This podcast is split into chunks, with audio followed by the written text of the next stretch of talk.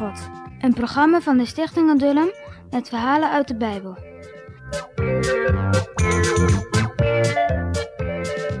Zo, daar zijn we dan weer, jongens en meisjes. De vorige keer hebben we gezien hoe de farao een boos plan bedacht om de Israëlieten heel zwak te maken. Maar, alsof dat nog niet genoeg was, hij bedacht nog een veel bozer plan. Zo dadelijk zal je horen wat dat plan wel weer was. En luisteren jullie mee? En let ook goed op de quizvraag aan het eind van dit verhaal, hè?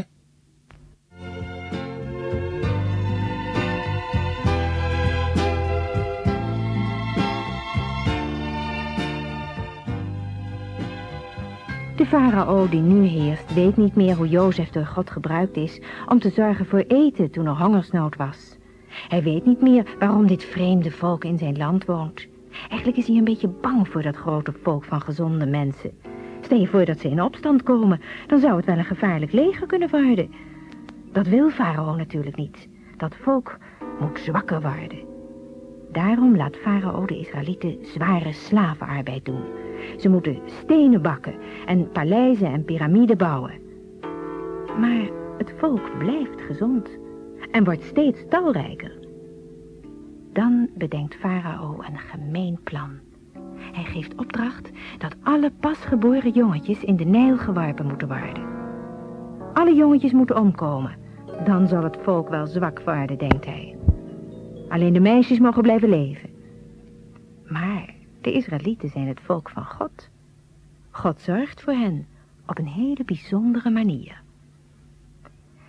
In die vreselijke tijd wordt in een van de kleine huisjes een jongetje geboren. Wat een mooi babytje is dat. Donkere, zijdeachtige haartjes krullen om zijn blanke gezichtje. Zijn vader en moeder denken er niet aan om dit lieve kindje in de Nijl te gooien. Zoiets liefs maak je toch niet dood? Ze verstoppen hun kleine jongen en passen erop dat niemand hem ziet. Maar baby's huilen wel eens. En hoe groter het kind wordt, hoe harder hij kan huilen. Zijn ouders zijn bang dat de soldaten van farao hem zullen horen. En eindelijk kan het niet langer. Het wordt te gevaarlijk om het kleine jongetje langer in huis te verstoppen. Vandaag of morgen zal een soldaat hem horen en dan zal hij hem zeker meenemen. Zijn vader en moeder knielen neer en bidden God om hun kleine lieve jongen te beschermen. En dan krijgt moeder een idee.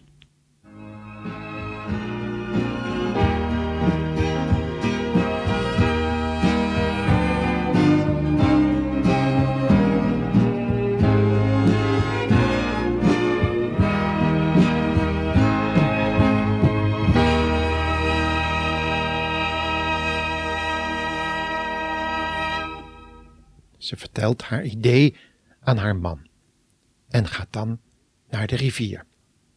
Daar groeiden langs de kant dikke en lange biezen. Ze plukte er een heel grote bos van en nam die mee naar huis. Ze vlocht er een mooi mandje van, net een klein kistje. Moeder Jochebed maakte het goed dicht, zodat er geen water in kon komen. Toen gaven ze kleine broertje allemaal een kusje. Toen broertje Mozes sliep, nam moeder het op en legde hem in het mandje. Ze deed het deksel dicht en ging ermee naar buiten. Het was nog heel vroeg in de morgen. Iedereen sliep nog. Mirjam mocht mee. Toen zag ze dat moeder het kindje, het broertje erin, in het water van de rivier zette. Tussen het riet verscholen.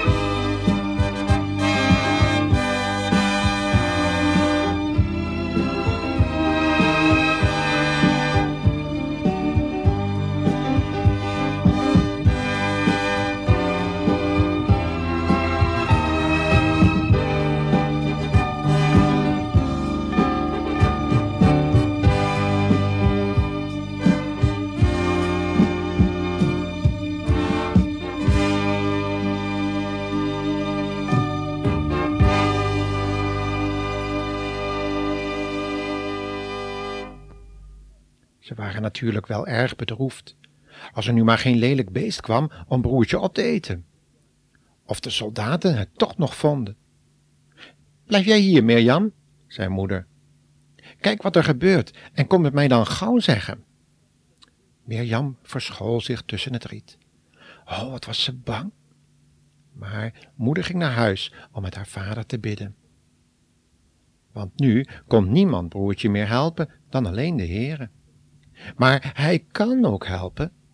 En vader en moeder geloofden dat de Heer het ook zeker doen zou. En Mirjam bad stilletjes met moeder mee. Het was wel angstig, maar het wachten op de Heere geeft ook rust. Want het wachten op de Heere God komt altijd goed uit. Die beschaamt nooit die op hem wachten.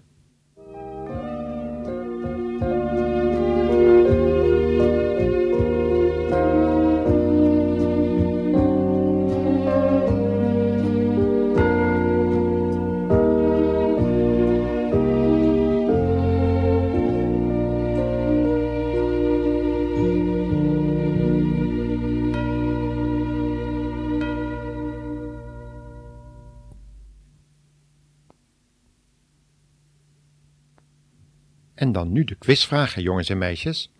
Goed luisteren. Op welk verhaal in de Bijbel lijkt het behouden worden van Mozes in dat bieze kistje? Dus nog een keer. Op welk verhaal in de Bijbel lijkt het behouden worden van Mozes in dat bieze kistje? Succes, hè?